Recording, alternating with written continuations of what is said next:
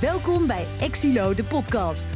Een podcast waarin we je meenemen in de wereld van financiën en control in de publieke sector. Wil je na deze podcast direct aan de slag met dit onderwerp? Of zoek je meer informatie? Kijk dan op exilo.nl. Veel plezier! Welkom beste luisteraars bij onze nieuwe podcast Exlo in Control. Vandaag in de podcast gaan we het hebben over de uitvoering van interne controles. In de afgelopen zes podcasts hebben jullie meegenomen hoe zet je je interne controle op, hoe bepaal je risicoanalyse en hoe bepaal je een controleaanpak. Vandaag hebben we dat allemaal gehad en gaan we echt daadwerkelijk de controles uitvoeren. Bij mij aan tafel Ricardo Kok, Rogier Schumer, ik ben Erik Koster. Nou heren, aan jullie de vraag. Hoe gaan we het uitvoeren? Hoe begin je? Help. Hebben jullie een idee? Nou ja, je hebt uh, verschillende stappen die je gaat doorlopen. Kijk, we hebben natuurlijk inderdaad heel veel tijd gespendeerd aan het uh, nadenken over hoe we dingen gaan doen. En waarom we dingen gaan doen. Um, nou, misschien is wel een mooie eerste stap is te bepalen. Um, nou, volgens mij is dat podcast twee of drie ergens. Volgens mij hebt het over de rijkwijde gehad, de scoping. Uh, van welke processen en dergelijke onderken je nou? Nou, daar begin je nu eigenlijk ook weer even mee van wat is de populatie? Hè? Dus welke stroom ga je controleren? Bijvoorbeeld de salarissen. Nou, wat is dan je populatie daarvoor? En dus ook een mooi moment om uh, te bepalen van, uh, nou, bij, mijn, uh, bij het opstellen van mijn intern controleplan heb je bijvoorbeeld je, je rijkwijde bepaald op basis van de begroting. Nou, actualiseer die nu eens naar de begroting ja. naar wijziging. Of als er een jaarrekening is, de laatste jaarrekeningcijfers. Ja, maar populatie, Ricardo, het is salarissen. Hè? Dus dat zijn toch gewoon alle salarisbetalingen? Zeker, maar die vertalen zich ook in euro's. Ja. Dus je hebt, een, je hebt in, je, uh, in je, bij je rijkwijd heb je bepaald van, nou, hè, ik heb een aantal transacties en dat, dat heb je in het bakje de uh, salarissen gestopt. Dus dat is het bruto loon, sociale lasten, noem het maar op. Um, nou ja, die vertaal je in een financiële positie, althans dat heb je toen al gedaan. Nou, als je dan nu bijvoorbeeld lijsten gaat draaien, dan zou je idealiter willen dat je zo'n lijst kan koppelen aan die stroming, dus aan die transacties. Want je wilt straks kunnen uitleggen als je een transactie hebt die fout is, van goh, waar ontstaat die nou? Maar dat is ook gelijk een mooi voorbeeld wat natuurlijk niet altijd kan, want je kan een lijst met mutaties hebben. Ja, en ik denk dat dat ook misschien wel. Uh, uh, nou, even weer terughaakt op de, de controleaanpak in het interne controleplan, hè, waar we het in de vorige podcast over hadden. Daar heb je natuurlijk bedacht over hoe ga ik zo'n stroom nou controleren op basis van het risicoprofiel. Uh, nou, daar heb je wellicht ook al bij bijvoorbeeld salaris nagedacht over. Van ja, maar nou, wat wil ik daar nou aan gaan toetsen? Misschien wil ik wel in- en einddienstmutaties gaan toetsen, of wil ik declaraties gaan toetsen, of nou wil ik uh, uh, aan afmelding van pensioenen of wil ik een bruto netto controle doen. Uh, ik doe maar wat. Dus dat, al dat soort dingen zijn belangrijk om in die controleaanpak al goed over na te denken. Zodat je in deze fase ook kunt nadenken, maar wat voor lijstwerk heb ik daar dan voor nodig? Ja. Want dat gaat dus verder dan even een uitrijtje van de salarissen. want dat hangt er maar net vanaf wat jouw doelstelling is voor jouw controle en hoe je je controleaanpak hebt bepaald. Zijn dat dan vaak standaardlijsten? Um, maar ja, dat is heel wisselend. Je ziet in de praktijk uh, dat dat ook nog best vaak uh, even zoeken is totdat je de goede lijst hebt. Ja. Of dat er een lijst gemaakt moet worden hè, met een rapportagetool. Um, en in die gevallen, uh, nou, en misschien weer even terugverwijzend naar onze podcast over de IT, is het wel belangrijk om na te denken van hoe weet ik nou dat die lijst die ik dan ga gebruiken ook betrouwbaar is. Zeker dus de eerste keer dat je die, die lijst krijgt, zou ik even wat extra tijd stoppen in het beoordelen van de betrouwbaarheid van die lijst. Ja, ja, en wat je soms nog wel eens ziet, hè, is dat er in een rapportagetool bijvoorbeeld zo'n lijst wordt gedraaid, terwijl je zo'n lijst ook uit het financieel pakket kan halen. Ja. Um, nou ja, dan is het vaak makkelijker om te zeggen, haal hem dan gewoon uit het financieel pakket. Hè, in de, of in de veronderstelling dat daar natuurlijk de informatie op staat die je nodig hebt. Ja. Uh, wat, dat voorkomt in ieder geval de stap dat je moet gaan aantonen of uitleggen dat die, uh, um, die lijst uit de rapportagetool uh, betrouwbaar is. Hoe, hoe dichter bij de primaire registratie, hoe beter. Ja, ja dus eerder, we hebben dus nu het voor het salarisproces, we hebben dus een lijst gekregen met alle mutaties of alle euro's. Mhm. Mm -hmm. Betaling voor salaris bij wijze van. En dan? Wat doen we ermee?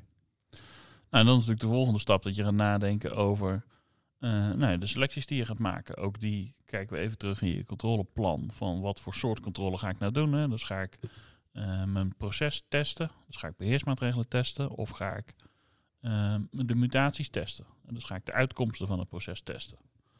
En dat hangt er weer vanaf of jij aan de voorkant al inzichtelijk hebt gemaakt of de beheersmaatregelen in het proces zitten die, uh, waar je op zou kunnen steunen. Uh, of dat die onvoldoende zijn en je op voorhand al zegt, nou ik ga een gegevensgerichte controle uitvoeren. En dan kun je bepalen uh, hoeveel items je moet gaan controleren. Ja. Ik denk dat dat, nou dat is ook een hele wereld op zich. Ik weet niet wat jullie ervaringen daarmee zijn, maar... Nou, ik zie in de praktijk inderdaad dat, dat er veel organisaties daarmee worstelen.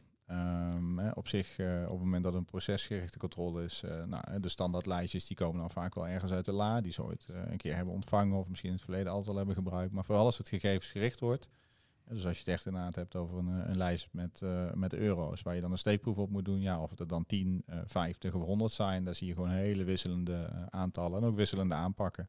Dus dat, dat is en blijft een lastige.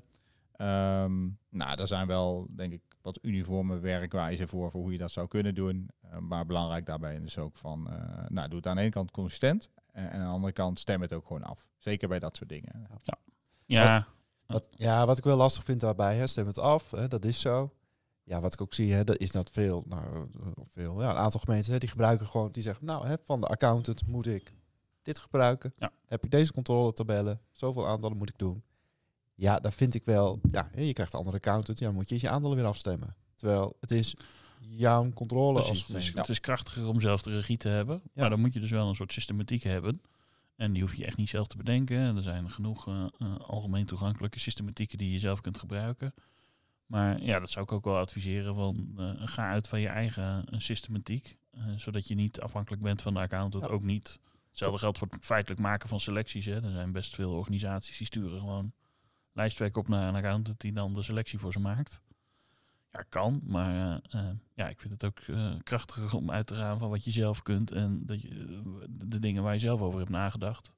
Ja. Je doet dit ook voor jezelf, hè? Je doet, Precies. doet het niet omdat het moet van de accountant. Nou, goede, goede toevoeging. Hè? Ik denk dat jullie eigenlijk verduidelijken met wat ik bedoelde te zeggen.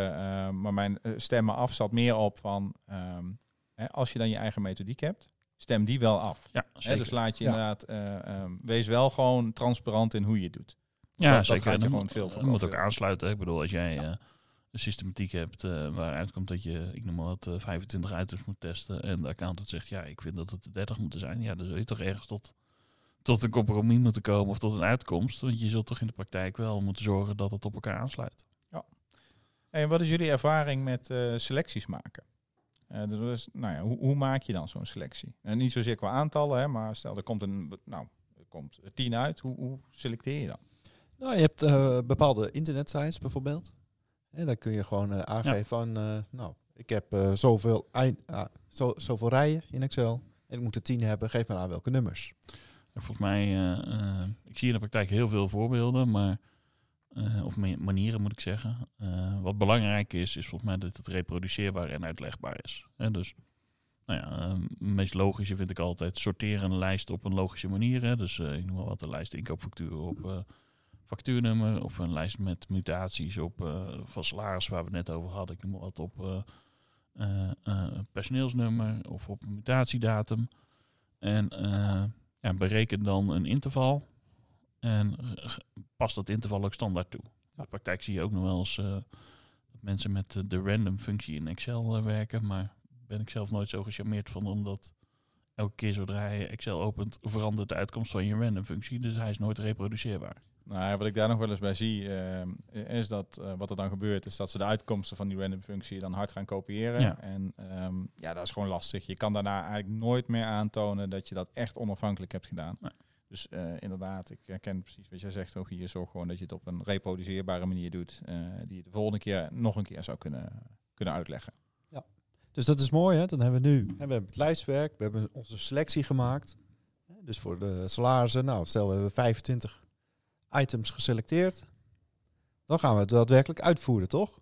Dan gaan we eindelijk die dossiers in, volgens mij. He, he. Ja. ja, en volgens mij ga je dan aan de slag. En, en, de eerste stap daarin is denk ik nog wel even de check van... hey, ik heb nou in mijn controleaanpak natuurlijk bepaald wat ik ga doen. Als het goed is heb je ook toen nagedacht over een werkprogramma. Hoe ziet dat werkprogramma er dan uit? Nou, check nog even voordat je start van... sluit nou dat werkprogramma nog steeds aan bij wat je op dat moment aan het doen bent. En dus heb je inderdaad een werkprogramma om beheersmaatregelen te testen... of uh, zit je met een werkprogramma om uitkomsten te testen, nu een beheersmaatregel te testen. Want dan krijg je wat rare uitkomsten. Dus uh, ik zou hier nog één keer even dezelfde check maken van hey, sluit dat werkprogramma nou aan bij waar ik nog mee bezig ben. En dan uh, is het dan inderdaad uh, aan de slag. En ja. dan is het zorgen dat je de goede informatie boven water krijgt. Ja, dan kom je een beetje langzaam ook gelijk in de dossiervorming. Hè? Want dat hangt natuurlijk samen met, Ja. eh, met het uitvoeren van je werk. Dus eh, Daar krijgen we heel veel vragen over. Hè, van, joh, wat moet ik nou vastleggen? Hè, Moet ik nou alles dubbel opslaan? Moet ik het specifiek vastleggen? Moet ik alleen uitzonderingen vastleggen? Ja. Wat vinden jullie ervan? Nou, ik, ik sta. eh, Nou, ik vind niet dat je alles hoeft vast te leggen. Ehm, en wat bedoel ik daarmee? Ehm, kijk, je, je- wat je vaak ziet, hè, is dat er dan hele dossiers afzonderlijk worden gevormd. Eh, dus bijvoorbeeld allerlei inkoopfacturen, die worden dan uit het financieel pakket gehaald.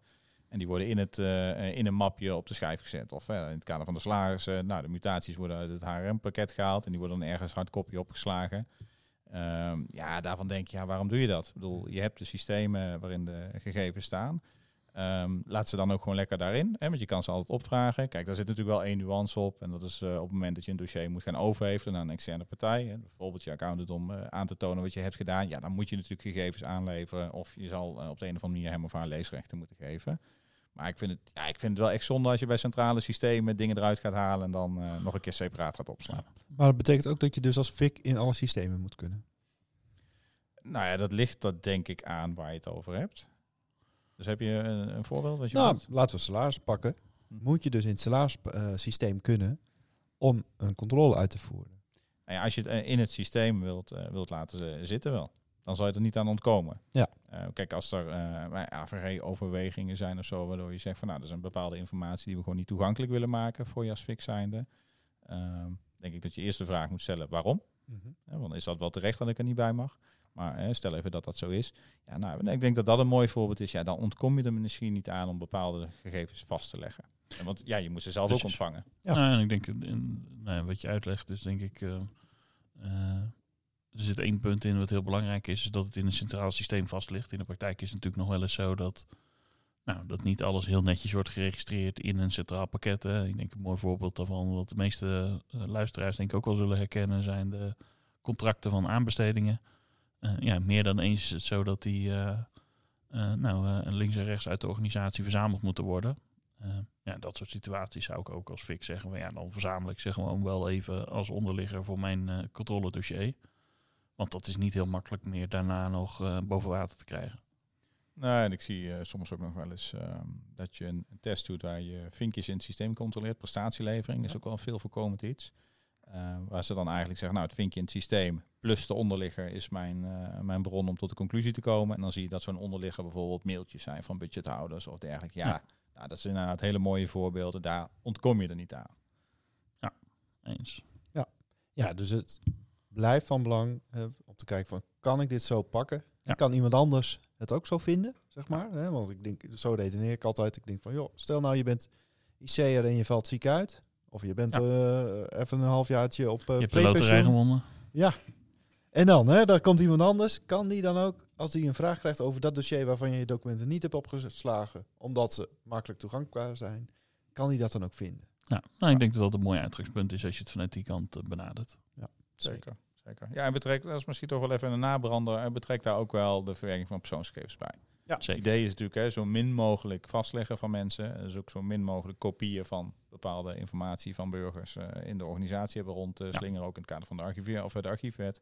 Dus inderdaad, als het niet nodig is, zou ik het niet doen. Maar Nee, dat gaat ook voor de werkprogramma's. Hè, want we hebben natuurlijk nu over de, de onderliggende stukken. Hè, maar in jouw werkprogramma zit natuurlijk een checklist waarin je dingen vastlegt. Ja, probeer daar ook wel bewust na te denken, wat moet ik hier vastleggen? Dus eh, probeer dingen vast te leggen dat ze terug te vinden zijn. Maar je hoeft niet altijd eh, nou, eh, iedereen met naam en rugnummer en allerlei overige gegevens vast te leggen. Om terug te kunnen vinden in het onderliggende bronsysteem. Dus denk daar ook bewust over na van wat leg ik wel vast en wat leg ik niet vast in zo'n checklist. En is een vinkje in een checklist voldoende? Hè? Dus de vraag, eh, nou, hè, je wilt vaststellen, is de arbeidsovereenkomst getekend? Kun je dan gewoon vink zeggen? Ehm, ja, wat mij betreft wel, als het duidelijk is waar je dan naar hebt gekeken. Ja. Dus en, en ook daarvoor geldt, ik zou de uitzonderingen altijd daar eh, nou ja, toelichten en de onderliggers van verzamelen. Zodat je altijd je bevindingen wel expliciet hebt gemaakt. En waar je, eh, hoe je tot die bevinding komt. Nou, dat is wel interessant, hè? Want eigenlijk hebben we hebben nu ons werkprogramma, we hebben de informatie gekregen, we hebben als het goed is die informatie beoordeeld, hè, of het Ja. klopt. Nou, kan bijna niet anders dat we ook wat vragen hebben, soms zelfs bevindingen. Hoe gaan we daarmee om? Nou ja, dat, ik denk dat het allerbelangrijkste is die bij, bij die bevindingen, dus voordat je het hebt over een feitelijke bevinding, is de feitelijkheid afstemmen. Eh, als, als fikker heb je natuurlijk een, eh, nou, heb je niet alle kennis van, eh, van een dossier of van de gegevens die onder zo'n dossier liggen. Dus ik zou zeker adviseren om altijd op het moment dat je bevindingen hebt, eerst even terug te gaan naar de afdeling en de feitelijkheid van je bevinding af te stemmen. Van klopt het dat ik dit en dit heb gezien en dat er bijvoorbeeld nou, een arbeidsovereenkomst niet getekend is, ik noem maar wat. Ja. Of heb ik toevallig een verkeerde versie gekregen, zit er ook nog een andere versie in een personeelsdossier die wel getekend is. Ja, want dat helpt je daarna ook bij de evaluatie en het wegen van zo'n fout. Hè? Van, nou ja, stel, even dat hè, de, de conclusie is, eh, nou die arbeidsovereenkomst is inderdaad niet getekend. Nou ja, dan kan je dat weer gebruiken in van oké, komt dit vaker voor? Hè? Hoe representatief is mijn steekproef geweest die ik heb gedaan? Of heb ik bijvoorbeeld procesgericht getoetst? Wat zegt het dan over de eh, werking van een interne beheersingsmaatregel? Eh, dus ik, ik denk inderdaad, horen en wederhoren is een hele belangrijke stap. Eh, ook om de bevindingen gewoon gedragen te krijgen in de organisatie. Van ja, wat is er nou aan de hand? Nou, precies. Het leidt er volgens mij toe dat je daarna een meer volwassen gesprek kunt voeren over nut en noodzaak van verbetering. In plaats van dat je een soort wel eens niet eens discussie krijgt over de feitelijke juistheid van die bevinding. Ja. Eh, en dat, zou zonde zijn van de tijd, volgens mij. Dit is ook eigenlijk volgens mij het volgende moment dat je de proceseigenaar weer spreekt. Hè? We hebben een risico-inschatting gemaakt, ook samen met de proceseigenaar. Ja. Nou, nu spreek je hem weer op basis van de uitkomsten eigenlijk. Ja, en dan wil je het eigenlijk niet hebben over klopt nou wel of niet die punt of komma die ik ergens heb gesignaleerd. Maar ik heb dat gesignaleerd, het is afgestemd. Wat betekent dit voor jou als proceseigenaar? Ja. Nou, en, en wil je daar dan een, structureel iets op verbeteren? Of zeg je van nou, ik accepteer een bepaald risico?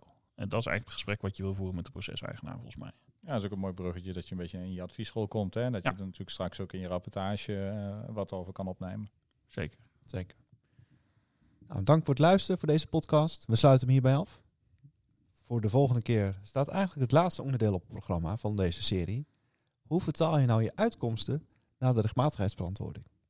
Interessant, hè? Hebben we nog niet eerder gedaan. Gaan we als eerst eh 2023 voor het eerst de vertaling maken. Ben je benieuwd hoe je dat doet? Luister vooral naar de podcast. Abonneer je op onze reeks. En bedankt voor het luisteren. Tot ziens.